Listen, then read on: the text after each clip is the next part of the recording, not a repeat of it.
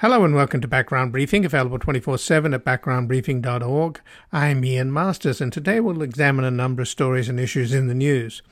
We'll begin with President Biden's visit to Maui, Hawaii, following the worst fire in American history, which still has 850 people unaccounted for.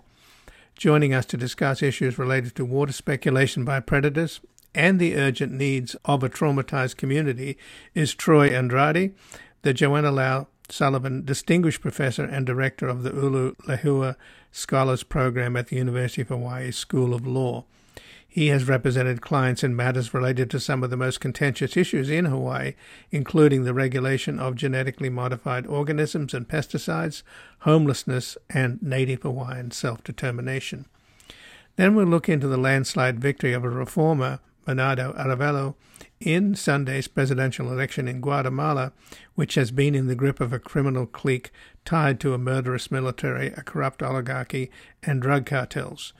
Joining us is Jo Marie Burt, the president of the Latin American Studies Association, a senior fellow at the Washington Office for Latin America, and a professor of political science and Latin American studies at the Schar School of Policy and Government at George Mason University, who has published widely on political violence, state society, relations, human rights, and transitional justice in Latin America, and writes about war crimes prosecutions in Guatemala.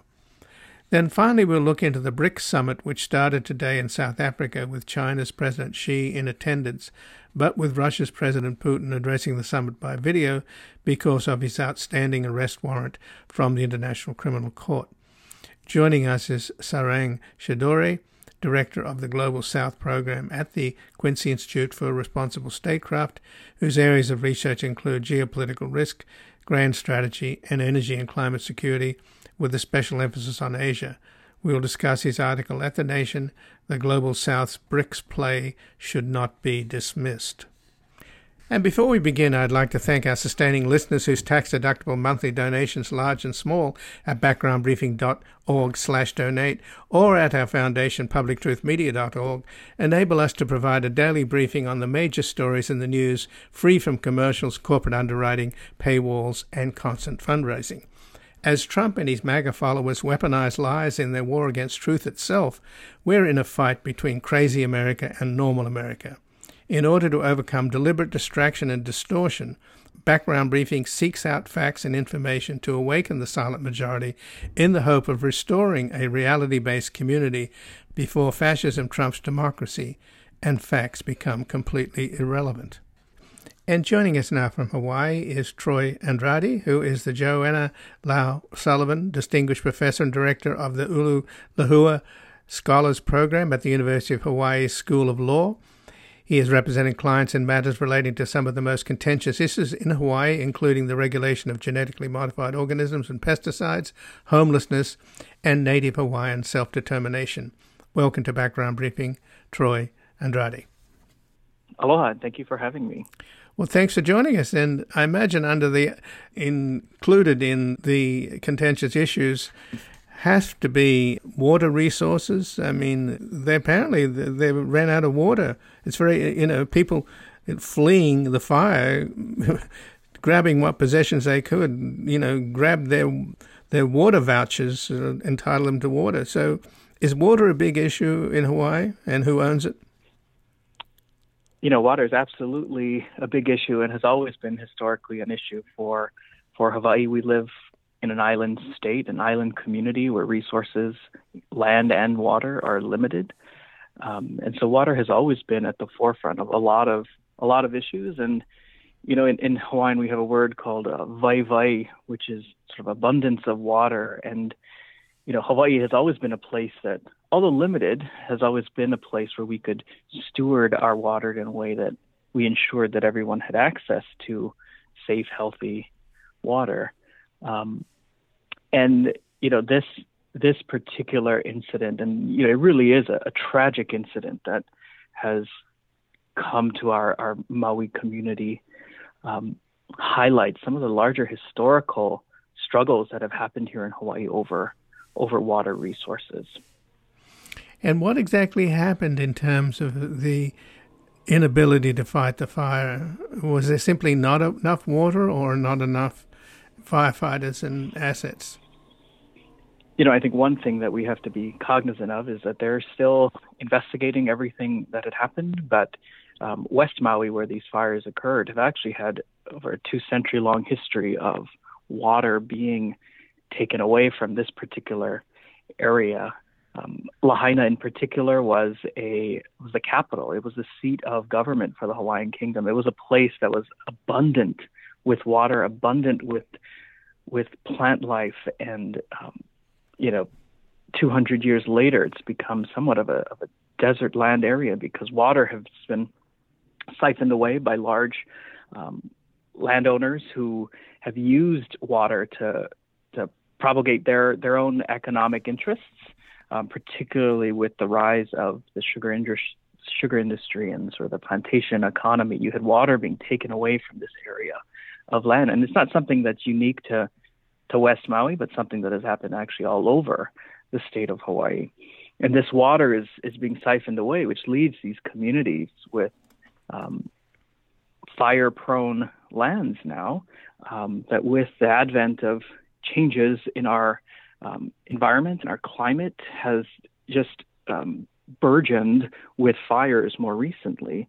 And you know, for for this particular area, um, in regards to the recent fires, there's been, you know, there's there's still an investigation that is underway. Um, but my understanding is that there was not enough water being pumped into this area, and the pumps um, actually couldn't work because of the ways in which the water system was connected to the power structure, the, the um, electrical structure, which had failed during this um, during this time. So, one of the more alarming pieces of news coming in the aftermath of this, the worst fire in in, in American history in terms of casualties. The, over a hundred people have uh, remains have been recovered, but there's still uh, 850 people missing. And one of the reports that I heard recently was that among that 850 missing is likely to be a lot of children who were home alone while their parents were, were at work. Is is that your understanding, Troy? You know, again, it's still sort of unclear, but this is a tremendous tragedy to the community. We know that there are a lot of children who are still missing. I don't know the, the exact number, um, but there are stories about family members trying to get back into their homes because they had left their children at home. School hadn't uh, started yet officially, and so you know these were the last few days of summer for these kids, and um, I don't think anyone was expecting a wildfire to come in and ravage this community.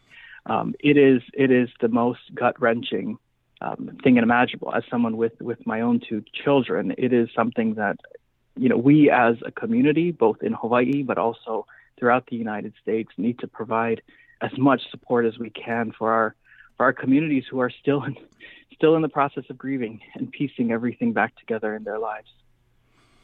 And President Biden and the First Lady, of course, are visiting today Maui, obviously wanting to do what they can. I think there was some concern about not going earlier because of not getting in the way.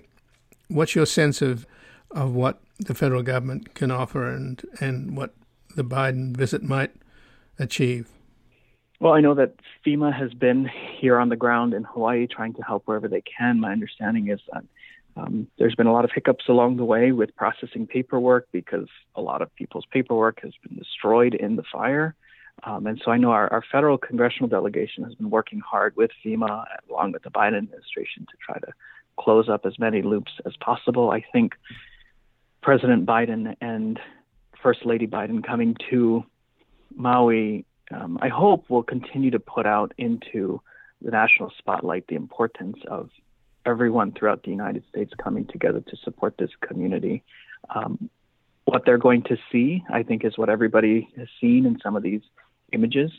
Um, but actually being on the ground, I think, is going to give them a lot more perspective to provide. My hope is to provide additional resources, federal resources, to this community that is in desperate need of, of support. And Troy, you're currently writing a book about the political and legal history of the Office of Hawaiian Hawaiian Affairs, and you recently wrote a piece at, at the American Constitution Society, Portrait of a Queen, Hawaii's History and the Law. So tell us the significance of Lahaina in terms of the seat of royalty in Hawaii's history. So Maui has always had a very powerful um, dynasty of kings and queens prior to the unification of the Hawaiian Islands. Once the Hawaiian Islands were unified under its first sovereign, who we call Kamehameha the First, um, his his wife's family was entirely from from this area in Maui, and so um, the historical significance is unmatched throughout um, throughout Hawaii, with the exception of maybe Honolulu, where the, the, the seat of government moved to. Um, but again, Lahaina was an abundant place. It was known as the, the Venice of the Pacific with water and resources there that provided the ability for the high ranking chiefs of the time to really anchor themselves in the community and make really good, thoughtful decisions about resources for everyone in the community. Um, a lot of that has been lost. Um, some of our, our royal families are, are, buried still in in Lahaina, and my understanding is that those that graveyard was uh, somewhat saved in in the fire. Um, but there is a lot of significant history of Hawaii that has been lost in, in these fires. Lahaina has been sort of the port of, of, of commerce for the kingdom. It was the seat of power um, through various industries, through the whaling industry, the sandalwood agent industry, through you know the, the, the shift to the sugar industry, and has been. I think a lot of people now know Lahaina as as a spot for um, tourism, and so it has seen a lot, and we've just lost a lot of a lot of what we call mana, right in in that particular area. Um, but that mana still lives on in in the people there, and for a lot of us um, who are not there on the ground in Maui, um, trying to provide that support is really what what this community needs, and to provide them the space to to one be able to grieve, but then also to rebuild this community in the way that they see fit to rebuild Lahaina. But therein is some ugly stuff that's going on, isn't there, Troy, with speculators moving in, conning people to grab their land, and developers are already chafing at the bit. So you're getting, aren't you getting examples of the best and worst of humanity in this aftermath of this tragedy? You know, we are, and it, it is, it's really disappointing to see um, and to hear about.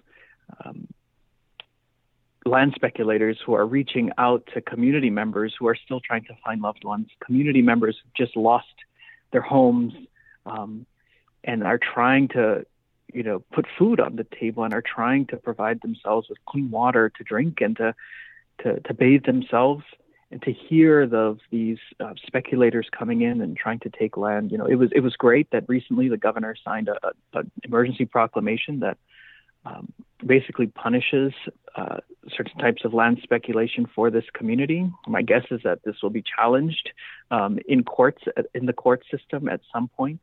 Um, and so our hope is that you know we can get the message out for people to just let this community recover before coming out. Um, there's a lot of lawyers from continental United States who have made their way into Hawaii to try to get to some of these community members. Um, as as a lawyer and a law professor, I know that there will will be um, tremendous liability that will be needing to have adjudicated by courts. Um, but I would say now, right now, we're not even two weeks into this, is not the time for people to come and try to take advantage, for the most part, of these people who are who are suffering. And so there will be a time, but I think it's important for for the for the larger community to hear that people are suffering right now, and we need to help in whatever way we can get them the support they need to move forward before we come in and um, provide those types of of resources. Well, the more recent fire, the, the Maui fire, of course, is, I mean, which is dwarfs compared to the Maui fire, but fire in Paradise, California. I think eighty some eighty three people, I think it was, died in that. PG&E, the big Northern California electrical company, was held liable, and other. And I think here in the more recent fires here in Malibu and around Los Angeles, I think it's Southern California and Edison was also had to pay a lot of money. something similar is happening in Maui, isn't it? Uh, or at least fingers are being pointed at the electrical company. Is that correct? Yeah, as far as um, I'm aware, there are um, four lawsuits that have been already filed.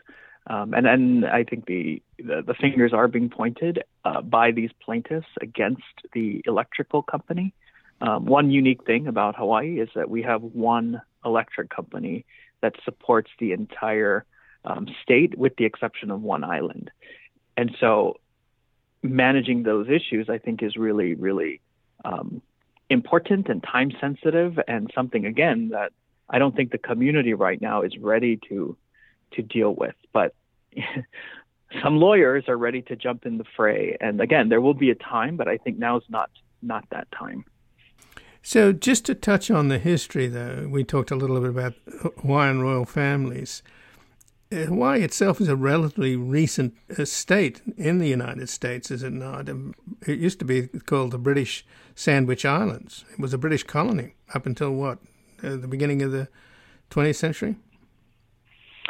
Well, so Hawaii was a sovereign kingdom um, until 1893 when there was an illegal overthrow with the support of the American government. And Hawaii, um, through various laws, became a territory of the um, of Hawaii of the United States in 1900, um, and then from there, um, statehood came in 1959. Um, and so Hawaii is, the newest state to the United States, but has been long connected with with America. Um, but sort of during the kingdom, there was always this this um, affinity by some in the royal family towards the British government. Um, but in the end, it was the American government that overthrew the the Kingdom of Hawaii and pulled Hawaii into the United States. So we're talking about a coup. It obviously wasn't the CIA in those days, right?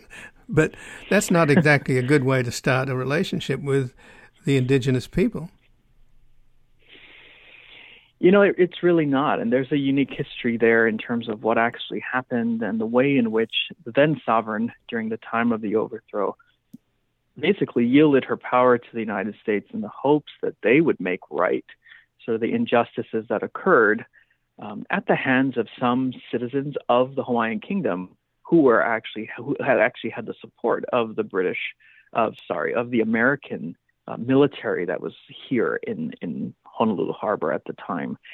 And unfortunately, that never happened. You know, politically, um, America was going into the Spanish War and Spanish American War, and Hawaii obviously is right smack dab in the middle of the Pacific as America tried to look at expanding across the Pacific. And so Hawaii became, to some extent, a, a um, a land grab by the United States to ensure their continued military power throughout the Pacific. And that hasn't been over the past dec- few decades, hasn't been um, fully reconciled. Well, Troy Andrade, I thank you very much for joining us here today. I know it's a terrible tragedy and, and probably worse to come in terms of the full casualty figures, but I appreciate you joining us. Thank you very much for having me. Aloha. Aloha to you. And again, I've been speaking with Troy Andrade, who is the Joanna Lau Sullivan Distinguished Professor and Director of the Ulu Lehua Scholars Program at the University of Hawaii School of Law. He has represented clients in matters relating to some of the most contentious issues in Hawaii, including the regulation of genetically modified organisms and pesticides, homelessness, and native Hawaiian self determination. We're going to take a brief station break. We're back looking to the landslide victory of a reformer, Bernardo Arévalo, in Sunday's presidential election in Guatemala, which has been in the grip of a criminal clique tied to a murderous military, a corrupt oligarchy, and drug cartels.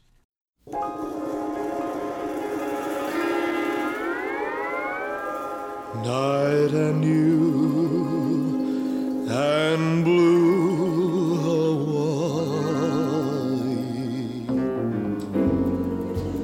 night is heavenly, and you are heaven to me. Welcome back. I'm Ian Masters, and this is Background Briefing, available 24 7 at backgroundbriefing.org. And joining us now, Jo Marie Burt, who is the president of the Latin American Studies Association and a senior fellow at the Washington Office for Latin America and a professor of political science and Latin American studies at the Schar School of Policy and Government at George Mason University, who has published widely on political violence, state security, state society relations, human rights, and transitional justice in Latin America. And she writes about war crimes prosecutions in Guatemala. Welcome to Background Briefing, Jo Marie Burt. Hi, Ian. It's nice to be here with you.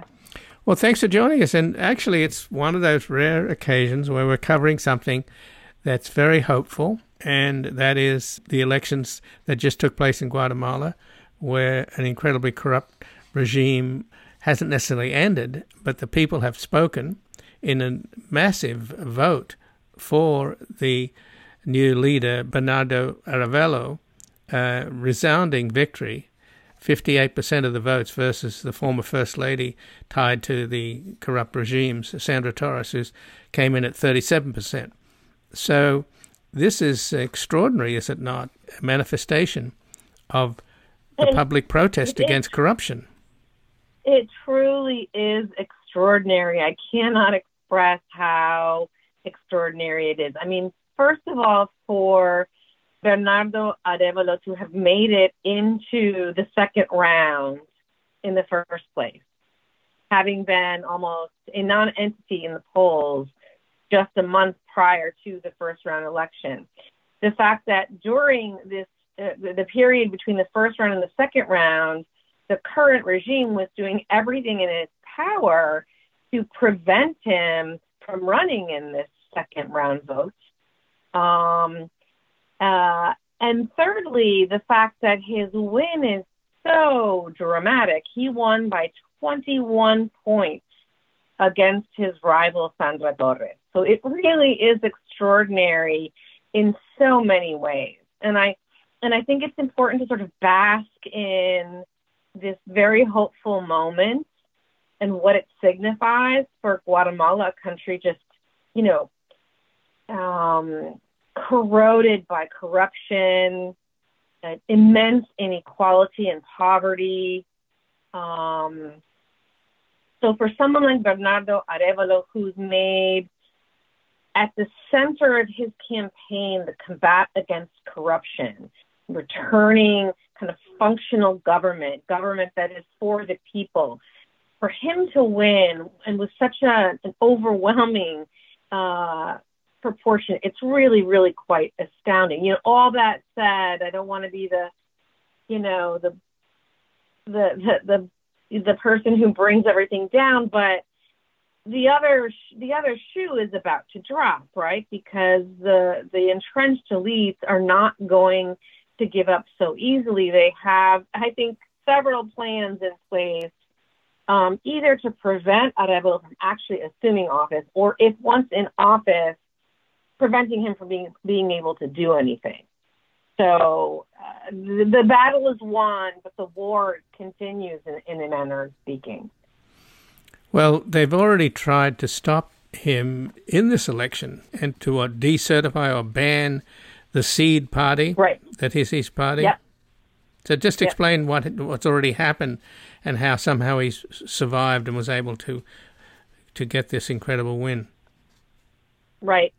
Um, well, the the Guatemalan elite have become, and the present government in particular, have become very adept at what's referred to as lawfare, using uh, legal institutions in a spurious uh, way to attack your opponents, to persecute those who are, you know, in opposition to you. Um, and they've used this against judges, against prosecutors, against journalists, against community activists in Guatemala you know, we've, we've talked about this numerous times in the past. There are more than 30 prosecutors and judges currently in exile because of these kinds of practices, as well as, you know, dozens of journalists, community activists, uh, indigenous uh, leaders, and, and so on and so forth. Um, and so when Bernardo Arevalo won in the first round, completely catching the elites off guard, um, they ordered um, their minions at the attorney general's office uh, to investigate his party, to find a way to suspend the legal standing of the party in an effort to prevent Arevalo from running in the second round.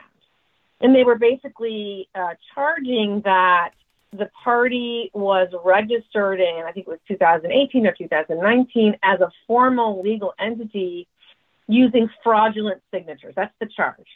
Um, but the fact is, is that Guatemalan law, the, the law on political parties establishes quite clearly that a party cannot be canceled in the middle of an elections process, right? Um, and so eventually those efforts faltered. Also, because I think very importantly, there was a lot of domestic and international outcry in what was a just a bald attempt at removing this anti-corruption candidate from the elections process, right? Um, however, the rulings that stopped the suspension of the Seed Party during the elections campaign, where there's now a new, um, you know, we're in a new moment. Now the elections are over. At, Arevalo won, um, and the the rulings said that the M it did not say that the, the, the Attorney General could not continue its investigation into the Seed Party. And so what people are fearing is that the uh, Attorney General's office will continue its investigation, bring charges against the Seed Party, either in an attempt to outright block Arevalo from taking power, or maybe they allow him to take party, but they um, get the deputies that he has in Congress, and he only has something like I think it's 25 or 27 out of 160 deputies, so he doesn't even have anything close to a, a majority.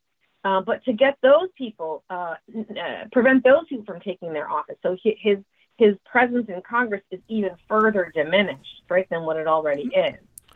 So the, his- um, the the history though goes back to this corrupt regime that has ties, military ex generals, ties to organized crime and drug dealing.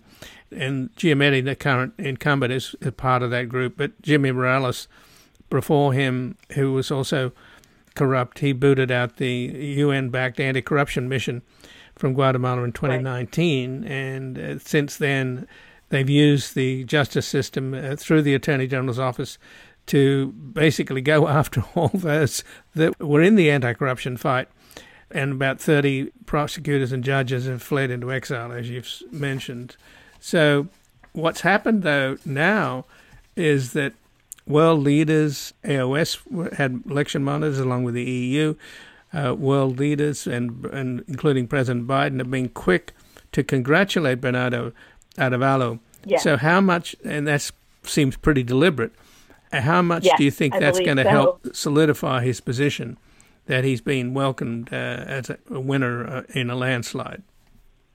Right, right. I mean, I think I certainly think that it strengthens his hands, um, and I think it's hugely important that the international community stepped up and recognized that in Bernardo Arevalo they would have an ally in terms of, you know, helping to deal with some of the worst forms of corruption in Guatemala and trying to rebuild its democratic institutions, which have been you know, just smothered by uh, these corrupt governments that you've mentioned. Um, so I do think it's very important. And I think we can um, look to a sign, right? Um, what is going to happen with the current Attorney General, Consuelo Porras? She was appointed by Jimmy Morales in uh, pr- probably 2019, right? And she was not long after named by the United States uh, Department of State as a corrupt and non-democratic actor. She was sanctioned, and uh, when her term was ending, um, it was hoped. A lot of people hoped that Giammattei, even though he used her quite effectively to silence his opponents, was going to select someone else. But instead, he selected her. Um, and she was again sanctioned by the United States government. But what it means is that this is a woman who has an incredible amount of power in the Attorney General's office. And technically, Arevalo, the new incoming president, does not have the power to fire her.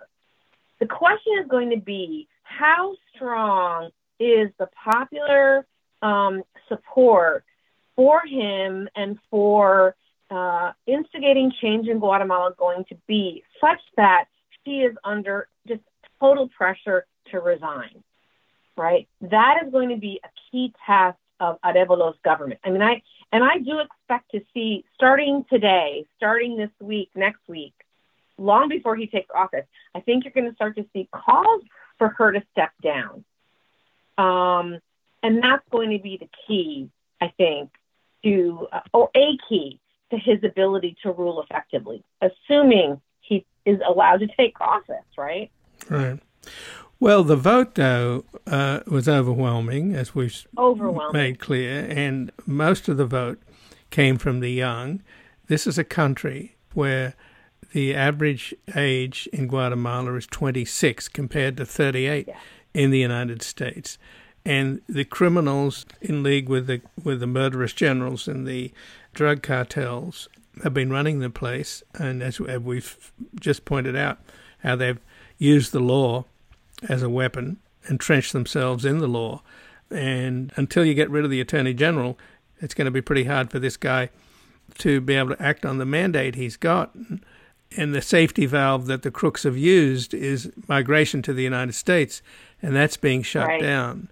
So this is really a case of if they pull their old tricks, the the kids are going to take to the streets, aren't they?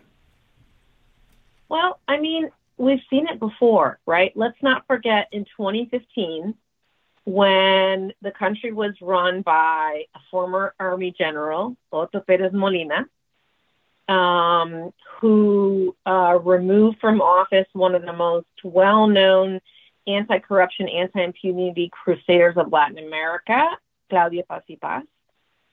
Um, and he was literally brought to his knees after four months of sustained citizen protest, forced to um, step down from uh, the presidency. He was arrested, put in jail, and has since been convicted of massive corruption.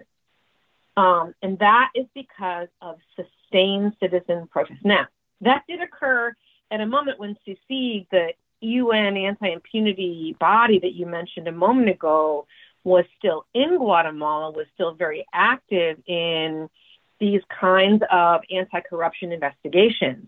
They're gone, and the local unit that they helped strengthen over time and embolden and was still acting long after CICIG left Guatemala, that's been decimated and it's been taken over by um, Consuelo Porras, the Attorney General, and her minions. Right? In fact, the, the person who is actively um, going after the Seed Party right now is the head of that entity, the anti-corruption unit in the Attorney General's office. Rafael Curruchiche is his name. Another person who's been um, sanctioned by the United States government as a corrupt and unde- undemocratic actor. Um, but I think that your your you know your reference to the young people I think is really important. That youthful energy and hope has been ignited. I think one thing that democratic theorists um, teach us is that you know when you have a bad situation, a bad government, um, until there is a viable alternative, people aren't necessarily going to be moved to action. And what we've seen in Guatemala is that an, an alternative emerged in, in large part because of the vote itself, right? But it emerged and it captured the imagination of millions of Guatemalans. Um, and I think that that energy, that hopefulness, um, but also that indignation. I think it's spurred on by indignation of a country that had been moving towards establishing rule of law, fighting out, routing out corruption and impunity, and that was just destroyed, demolished by the the gangs that are currently in, and I say gangs quite deliberately. It's a mafia that currently runs Guatemala, right? And so the the hope combined with this indignation, this exhaustion with these old corrupt politicians, bureaucrats, and oligarchic elites. That I think that is what we're going to see in the coming weeks and months. How strong is that impetus? I'm hopeful. I'm very hopeful for the first time in a very long time in Guatemala. So, just in closing, Jo Marie, I imagine uh, the Dulles brothers are rolling over in their graves because this uh, young, not young, he's 64 years old, a former diplomat, oh. Bernardo Arévalo, who just won a huge 58 to 37 victory in, in the Guatemala presidential election. His father was Guatemala's first president, wasn't he? First democratic elected president. He was Guatemala's first democratically elected president. Who the CIA he overthrew. Came into office well, the CIA overthrew oh, overthrew uh, his, his predecessor, Jacobo right. Arbenz. Right. But but but Arévalo worked in the Arbenz government. They very much were um, a team, uh, and they they had a vision for democratizing and modernizing Guatemala. Up until that point, Guatemala really was a fiefdom run by a handful of oligarchic families and the United Fruit Company and the U.S. government. I mean, that's it. It sounds like a caricature, but that was the reality, right? Banana um, Republic, right? Uh, right, exactly. Typical banana republic, exactly. Um, uh, and Arévalo and then Arbenz came in with plans for, you know, education reform, labor reform, um, uh, healthcare reform, uh, citizen reform the vote for everybody. Before you know, before Guatemalan indigenous people were forced to work on the haciendas. That was that that forced labor law was abolished. Uh, Arbenz himself carried out a, a land reform, which is one of the things that you know really ticked off the United Fruit Company, which was the biggest landowner in Guatemala at that time, right in the mid 1950s.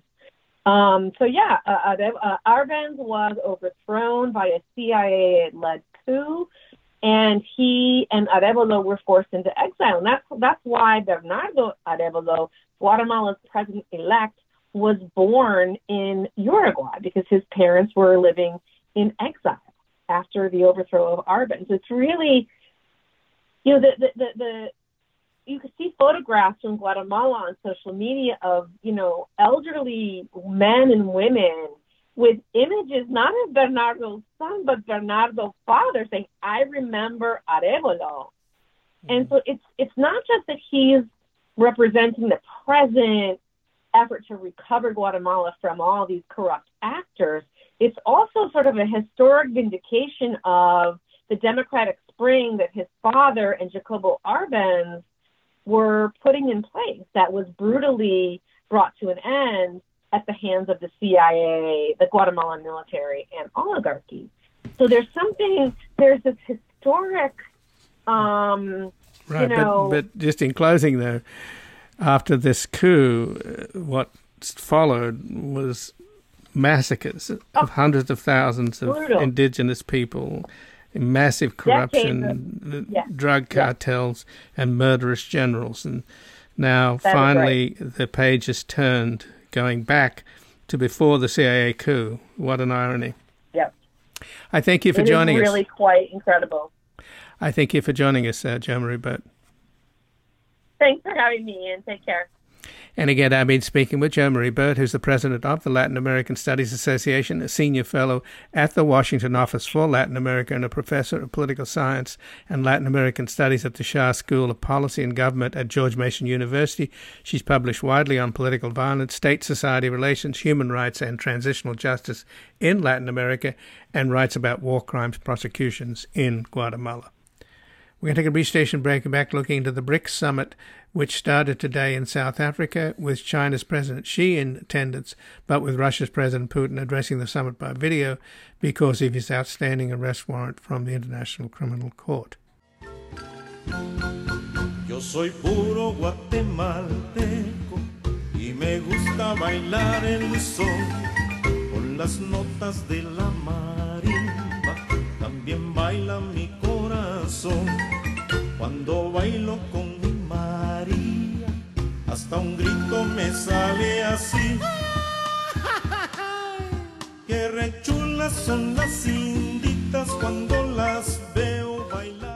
Welcome back. I'm Ian Masters, and this is Background Briefing, available 24 7 at backgroundbriefing.org. And joining us now is Sarang Shidore, the Director of the Global South Program at the Quincy Institute for Responsible Statecraft, whose areas of research include geopolitical risk, grand strategy, and energy and climate security, with a special emphasis on Asia.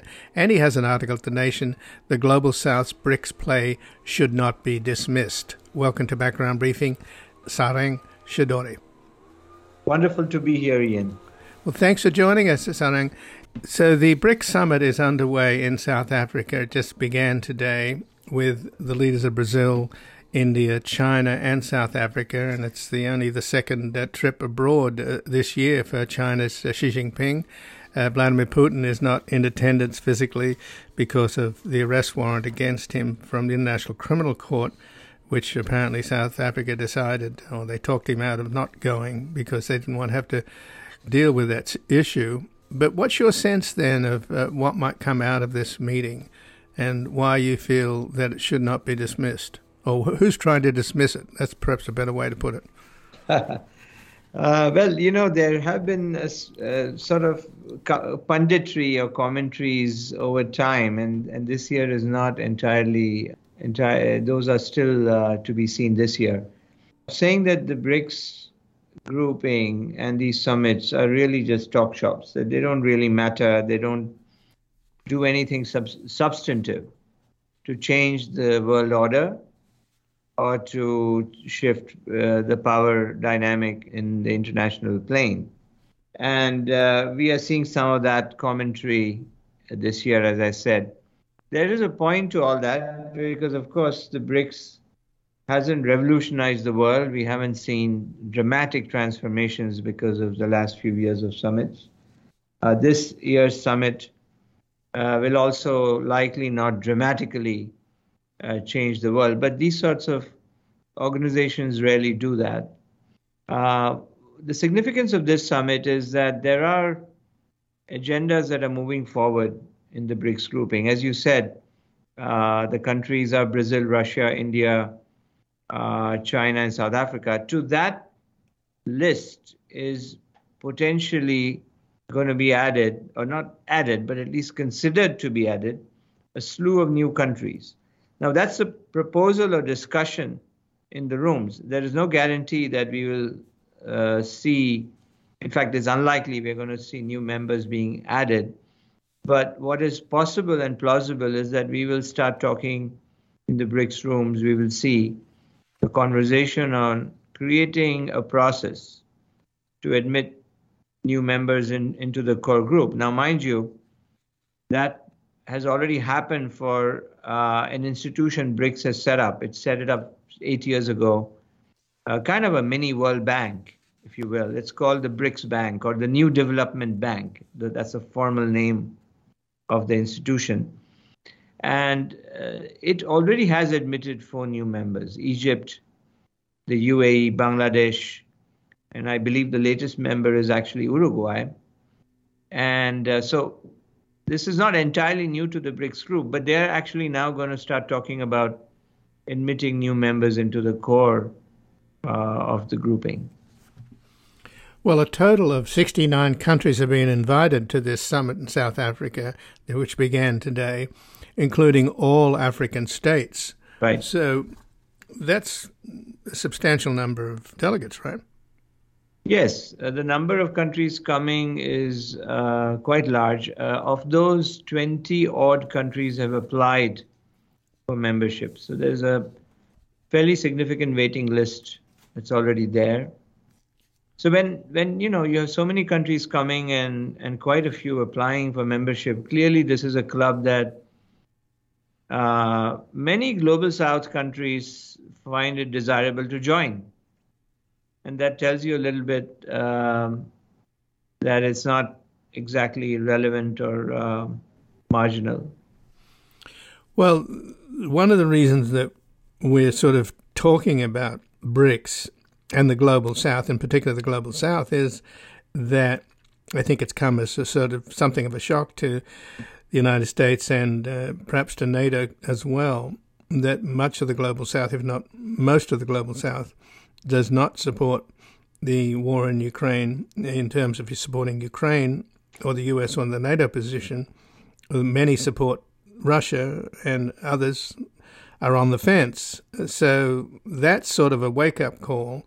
How much do you think that is a result of the US's hypocrisy in, in invading Iraq, for example, and occupying Afghanistan? And there's no way in the world you can't look back on the last, what, 20, 30 years of US foreign policy and not recognize it's not exactly a model to follow.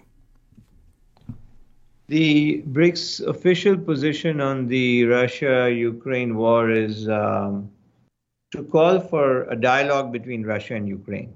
And, and this is, uh, by the way, quite different from, let's say, the G7's joint statement that you saw in Hiroshima this year, which takes a very strong position against the Russian aggression and commits to reversing that aggression. Uh, the BRICS statement from last year, and I think this will also be the same this year, uh, does not quite say that. It, it, however, does endorse the principle of territorial integrity, which countries like South Africa have taken a clear position that they do not support or they oppose uh, the invasion. They at least see it as a violation of international law. But then they've put it in a context and the context is exactly as you say. There are two contexts, actually. One context is, uh, and that's explicitly said much more, is that this war itself is the problem. For the global south states, there is this idea of, yes, there has been a violation. But the urgent crisis for them is the continuation of the war. As long as the war goes on, their food security, prices of fuel at the pump, uh, in general, global the global order stability is all working against their interests and their people's interests, and they want this war to end, and they want a dialogue process to to to, to achieve that. Uh, and of course, and some of these states have said this openly, the fact that very different standards are applied when one country launches an illegal war versus another. Uh, the US, of course, we remember Iraq uh, you can go back and even think of Kosovo, but certainly Iraq and some other actions of the US, which are illegal under international law, uh, are treated very differently when it comes to these sorts of sanctions regimes. We don't see sanctions regimes as responses to those. So, uh, global South states look at all that and sort of see it as essentially driven by the dynamics of power and not principle so much uh, and they are obviously responding to that uh, perceived hypocrisy as well. So, what do you expect to come out of it then? It's a three day summit, and it just started today. And as I, as I mentioned, this is the second trip abroad this year for President Xi of China. He earlier visited Putin in Moscow. Xi, of course, has been his sent his delegates to the peace conference that took place in Saudi Arabia, hosted by Saudi Arabia, that was, I think, 40 nations attended to work on a Ukrainian peace plan, a 10 point peace plan. So, obviously, with the destruction of the grain ports in Ukraine and tensions over shipping in the Black Sea, the BRICS countries concerned about food security coming from these huge uh, grain producing countries, uh, Russia and Ukraine, along with producers of fertilizer, they've got to be even more concerned, right? So, what's your read on the Saudi peace talks, and which didn't include Russia, but it did include China and it did include India, and I think right. Brazil as well, didn't it? I, I, think Brazil sent a delegation as well. Yes, they did. Yes. Uh, I think anytime there is a dialogue that involves the broader international community on peace uh, in Ukraine is a is a good thing. So the fact that China attended, as you said, is very significant, and the fact that other major global South states were in the room. Now, the lack of Russia being in the room means that it's not really a, a traditional peace uh, dialogue, but it really was more of a pitch by the U.S. and its core allies to try and convince uh, global south states that they should take a tougher stand. This is certainly a part of these sorts of conversations. But the way I look at it is that may be the objective of the US, but in these rooms, uh, conversation will be and should be a two way process. So there's also a chance here for major states like India and others and China to communicate their own views to the delegations from the US and other aligned countries about the acuteness of the crisis, the urgency to end the war, and potentially some proposals that may emerge even in informal uh, conversations on the sidelines about trying to move this forward because we know that this war is currently a stalemate and neither side really is finding a decisive moment uh, on this. So the urgency for trying to look for off ramps is absolutely going to be in the minds even of the administration in Washington. We are seeing those signals that they are not uh, very happy at where this is going, and they don't want this to go on forever. Really, nobody does. So uh, I would say that these informal dialogues are still welcome in terms of BRICS, when remember BRICS is a kind of a organization where you have these countries in the room. You don't have any U.S. U.S. isn't present in the room, nor are America's core allies present in the room. So we are we are talking of core allies in Europe, Japan, or South Korea. They're not present in in these rooms when BRICS countries are present with all these other countries from Africa and elsewhere. So this is a chance for effectively the global south and the global east, if I may use the term, uh, to describe Russia and China, to have that conversation. Uh, and again, they are not always aligned. Uh, there are differences between China, Russia, and some of the key global south states. So, so all, all of these dynamics eh, in, in a world where we don't have military solutions to most problems, uh, the U.S. found out found that out in Iraq, and Russia is finding that out in Ukraine, and then again, Ukraine is finding that out when it tries to expel Russia entirely as well. So, is there discussions though about the world trade being dominated by the U.S. dollar? We've heard forever efforts by some countries to get out from under it, particularly perhaps the deal that was made with Iran recently to uh, unfreeze Iranian money in South Korea was denominated in euros at the insistence of Iran. And um, there have been talks about the idea of perhaps Saudi Arabia selling oil to China in the Chinese currency. So, is that going to be a part of the discussions? So, de dollarization has become a big uh, topic of discussion among many countries this year. I think the Russia sanctions were a wake up call to a lot of countries. As long as uh, in, international or US led unilateral sanctions were focused on Iran or Cuba, Venezuela, they didn't tremendously rock the global boat. Iran was sort of a uh, borderline case uh, where actually countries did feel the pain of aligning with US demands on zero uh, oil imports from Iran, but they were able to do it. Now with Russia, although the US has not really unleashed secondary sanctions in, in their full capacities on countries, on Russia, nevertheless, that possibility is there. And I think countries have stared, uh, sort of stared down the cliff and looked into the abyss of a potential world in which these sorts of sanctions become much more threatening to their interests because Russia is a very major partner to many countries, whether it's energy, whether it's defense, whether it's fertilizers, and so forth. So I think the, the anxieties are growing. Now, that being said, the solution to that is not uh, easy, or nor is it really achievable in the short or even medium term. If the solution is seen as trying to move away from the dollar and adopt some other mechanism or mechanisms to substantially become independent of these sorts of uh, sanctions regimes, which are, by the way, enabled because you do have a sort of a financial hegemony of the United States over the global system. Uh, I think what is happening, though, is uh, bits and pieces of nibbling away, let's say, at the dollar hegemony. At the moment, these are just more marginal developments than central ones. But countries are starting to trade more in local currencies. Uh, there is the idea, or not the idea, actually, reality of uh, central bank digital currencies that are emerging. China, of course, is uh, steering that very strongly.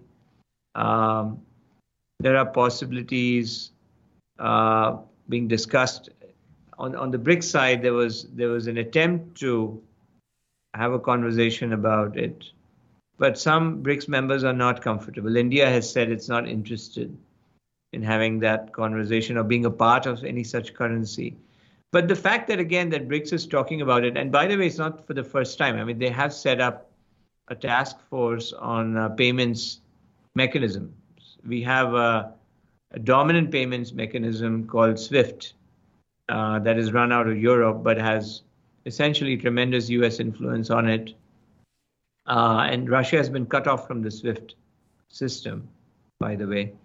So there's a task force to investigate whether BRICS can come up with, with an alternative system. Uh, of course, it's just a task force.